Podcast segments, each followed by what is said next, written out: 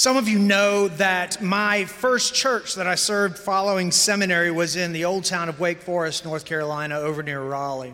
And it was a bit of an anomaly of a church in that time because it was basically a brand new church, only about 10 years old, but it was growing like crazy. And there were all these young families that were part of the church. And thus, when we would have baptisms on the first Sunday of the month, sometimes we would have multiple families bringing their children to be baptized at that time. We would just kind of line them up and do them right across the front of the sanctuary. And it was a great time for the church family. On one of these Sundays, just after I had arrived, uh, we had six children that were going to be baptized from different families. And of course, the senior pastor was out of town, so this was my big chance, right? I met with all the families. I did all the training. This was going to be great. And as the service came, we were going through the prayer confession, much as we do here before the baptisms. And during that time of silence, for personal confession, I could not help but hear the words that were spoken I don't want to get baptized.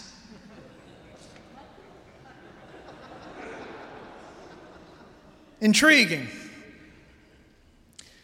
As I opened my eyes following the silence, I couldn't help but look and wonder who is it that doesn't want to receive the grace of God? Who is it that doesn't want to become a part of God's family? Who is it that doesn't want eternal life? And two rows back, I saw Kyle. Not Kyle Young, but Kyle, I believe, was about four years old, and he was one of the older children that was going to be baptized that day. And I saw him there with his mother, who had a loving headlock on him. As the families began to come forward, and he mumbled, just loud enough for most of those in the sanctuary to hear, I don't want to get baptized. I was a new pastor. And all I knew to do was line these children up and go down the line, ask the questions, and baptize the children. Even Kyle, who by the time I got to him had ceased talking but was just growling at that moment. And as we finished, never was I so grateful to give a prayer of thanksgiving. That God gives us grace even when we don't ask for it or want it at that time. Upon further reflection later on, I wondered if Kyle might be onto something. Maybe none of us would want to get baptized if we really thought about the implications of what it means. Maybe Kyle was pointing us toward a truth that not many of us want to acknowledge in the church today. Many of us think of baptism as nothing more than getting the baby done. Got to get the baby done. It's what good people do, particularly good Presbyterians. It's cute, it's warm, it's lovely. Sometimes we get to laugh. Sometimes the whole family comes from out of town and we can have a nice lunch afterwards. But maybe Kyle points us to the fact of what Paul was writing in, about in Romans today. The truth is that baptism into Christ is baptism into his death. Dietrich Bonhoeffer was one of those who was part of the resistance to Hitler in Nazi Germany. And he is the one who wrote in his book, The Cost of Discipleship when Jesus bids a man to come, he bids him to come and die. In the ancient church, St. Ambrose of Milan, who was the one who baptized, St. Augustine wrote, Whoever is baptized is baptized into the death of Christ. And what does that mean? That Christ died. Even as he died, you also must taste death. As Christ died to sin and lives for God, so also you must die to the past pleasures of sin. When you plunge into the water, you receive the likeness of his death and burial. And when you are crucified, you are joined to Christ. Maybe this business of baptism is more serious than any of us give it credit for. Baptism's a difficult enough thing to grasp for an adult, much less for a child. There's so much confusion around what's going on. There have been splits throughout church history over what exactly is happening in this water as Jesus called us to share it. But I believe the primary confusion is who the primary actor is in baptism.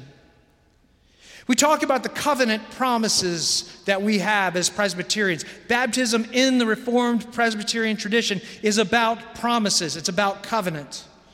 In our church, the principal actors could be seen to be those parents who bring their children to be dedicated to Almighty God and to following Jesus much as Hannah did in the Old Testament with Samuel, much as Mary and Joseph did in the New Testament with Jesus. It's what good, God fearing people do. Maybe they're the primary actors. Later on, or in other traditions, maybe the primary actors is that older person, that adult who says, I want to follow Jesus. I've never been baptized. I want to make a public profession of faith. Are they the primary actor in that place? But do any of us really know what is being done in the profound mystery of baptism? Do any of us really understand? You know, we, we say we want people to come when they really understand what's going on here. Who understands what God is doing in the water? I know I don't.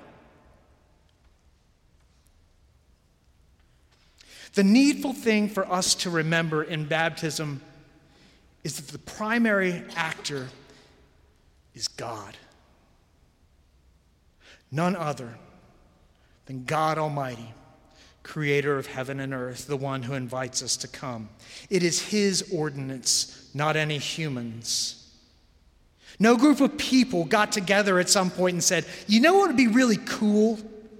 Is if we got a bowl of water and we dunked people in it to mark them as gods.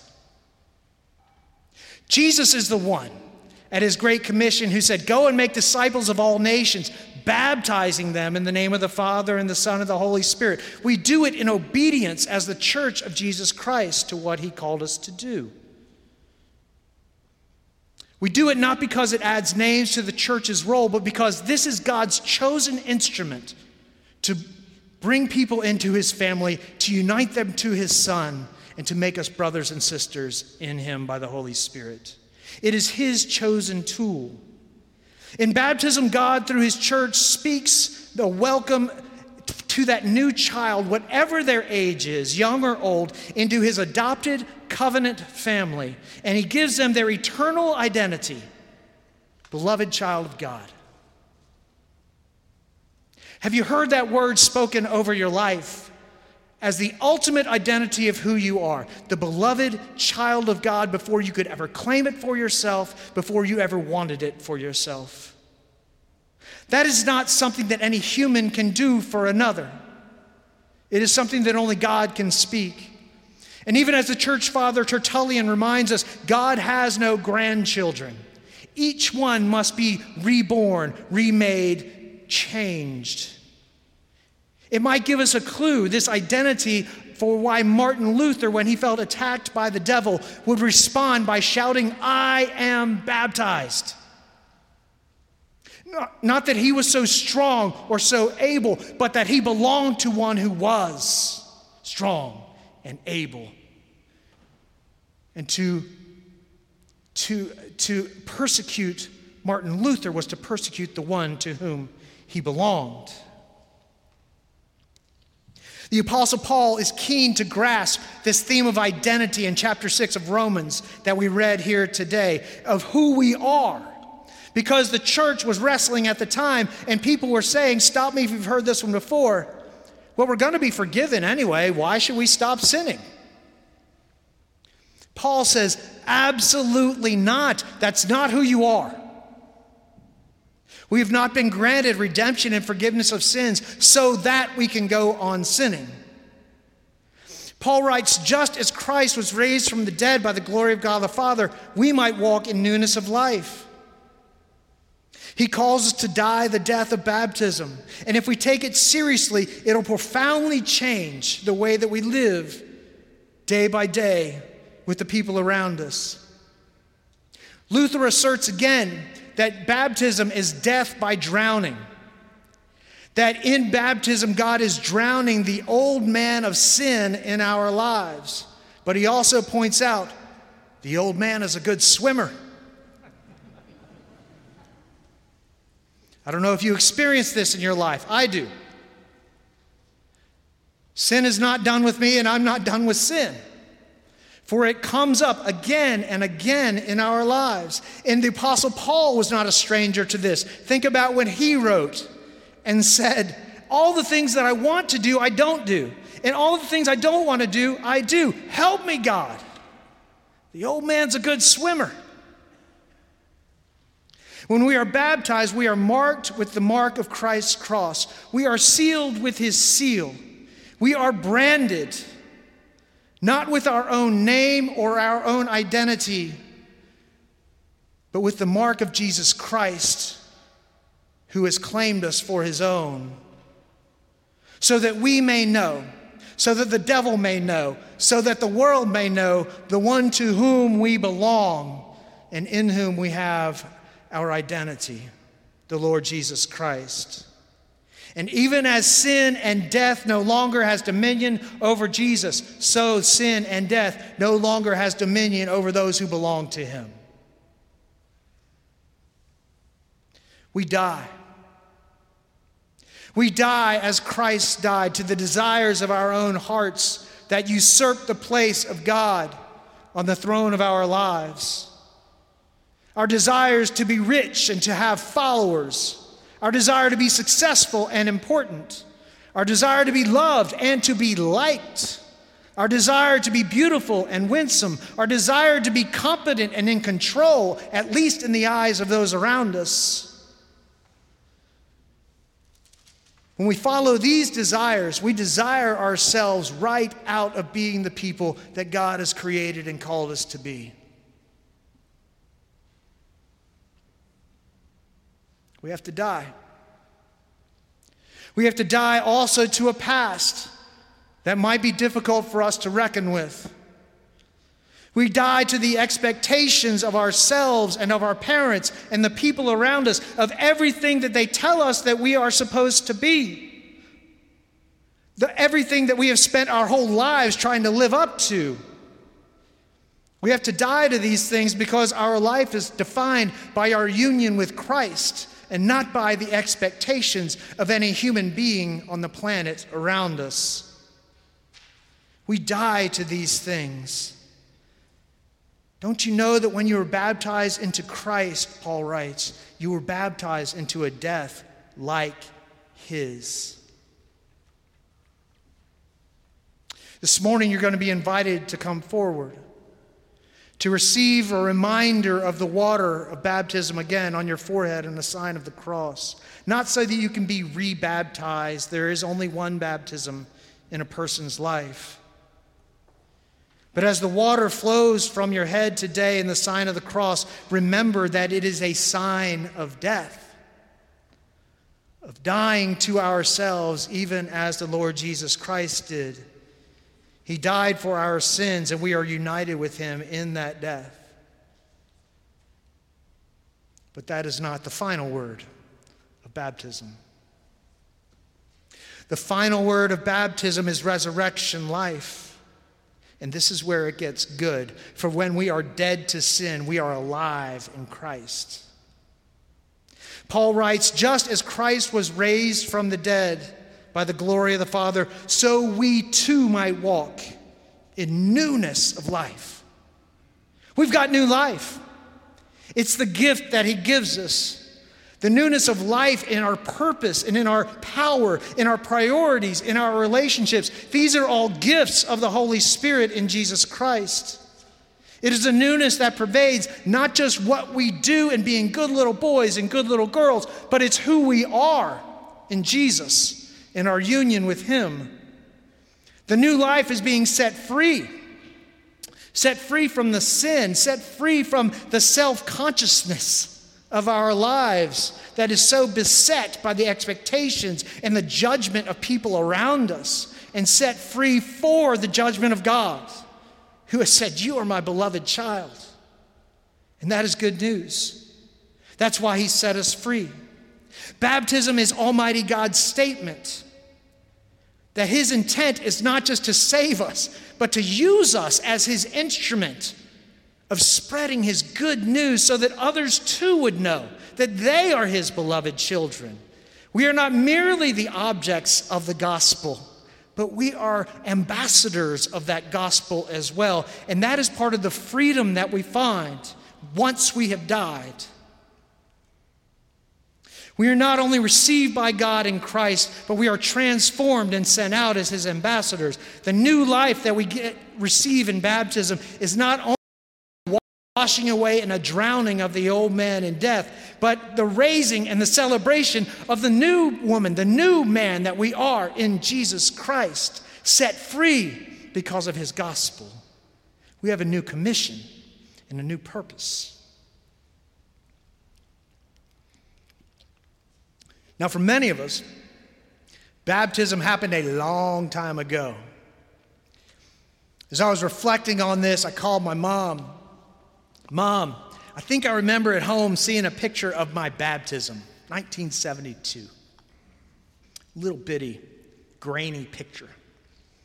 I said, Could you find that? Could you find that picture of my baptism? I said, I'll look for it.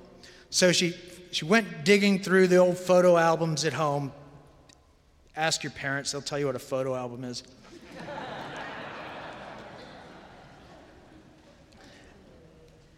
and she sent me three pictures back. they were my three brothers' baptisms. She was like, I couldn't find yours. Middle child. Turns out it was in our attic. Most of us who grew up Presbyterian don't even remember being baptized. But today's service is an opportunity to hear the words again. You are God's beloved child. You belong to God. Even as Jesus heard as the heavens were opened and he was baptized, and God said, This is my son, my beloved, listen to him. So we receive those words in our baptism as well because of him. It's not a rebaptism, it is a renewal of the covenant that God has made with us, that He will be our Father in heaven and we are His children who He makes a family in covenant. As we are reminded of God's gracious words calling us His children, we might recommit our lives to God as well. This might put aside the sin and distractions and noise of everything that's going on in our lives and renew the commitment to say it out loud, to walk forward. And as we hear those words that you are God's beloved child, you belong to Him, if the Spirit moves you, you might respond by saying, I belong to God. And there is no more profound word that you will ever speak over your life than that. I do not belong to myself, but I belong both body and soul, in life and in death to my faithful Savior, Jesus Christ, who loved me and gave himself for me. I belong to him. And as Dr. Hollinger reminded us last week, these sacraments that we have in the Lord's Supper and baptism don't, are not just for us alone. It's not just a me and Jesus thing. It is about being brought into his family, around his table, calling one another brothers and sisters, calling God our Father. We are brought into the communion of saints, the family of God. For us here at Westminster, that means something particular. We believe that God has given us a vision to be a people who are inviting others to life in Christ, lived together for the sake of others.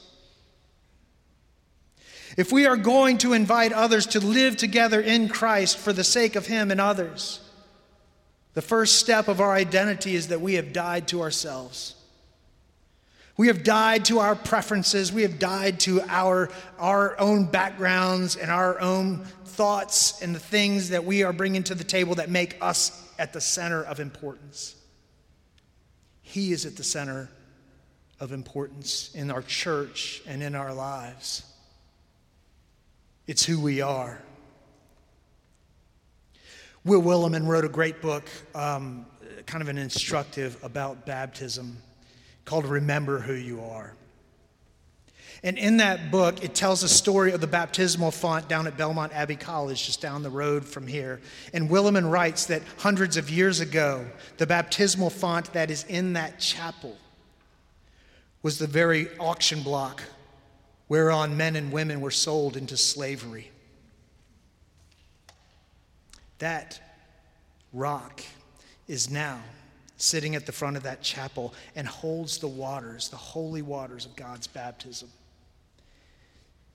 And upon it are etched these words On this stone, men were sold into slavery.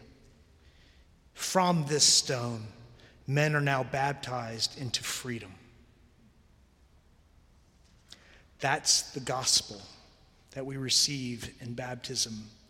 We who were slaves, we who were bound, are set free by the one who has claimed us as his own and called us his children.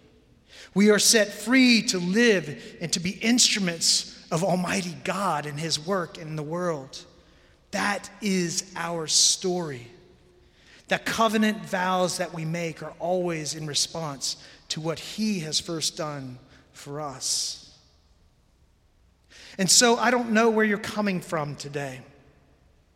I don't know if you've been sitting in that same pew for 20 years, coming again and again, or if this is your first Sunday here and you're wondering what in the world this guy is talking about.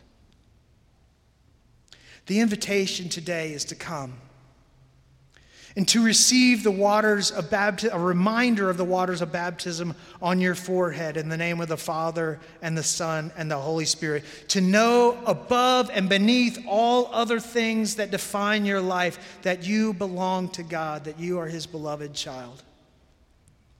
If you have children today, or if you're an adult today who has not been baptized, come forward for a blessing. Receive the blessing of the Lord on your forehead today. Because later on in Romans 6, verse 14 gives the real charge. Present yourselves to God as those who have been brought from death to life, and present your members to God as instruments of righteousness. As we receive the sign of the cross in the water this morning on us, may we be reminded that we belong to God as His beloved children, and that we have been set free to do his good work in the world around us. If we have died with him, so shall we be raised with him. Come to the waters as we sing the praise of God this morning. Let us pray.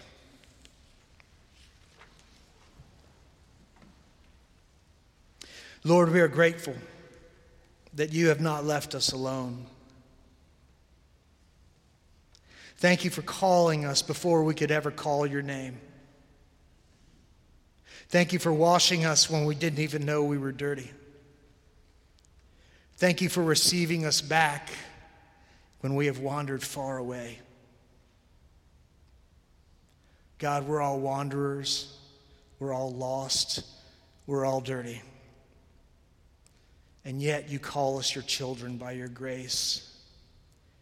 Yet, Jesus, you come and you die for us to show us what life truly is. As we receive your mark today of your cross, may we die to ourselves. May we die to our sin.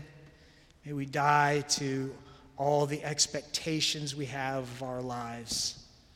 And may we live toward you, our Lord and our God, by the power of the Holy Spirit. In Jesus' name we pray. Amen.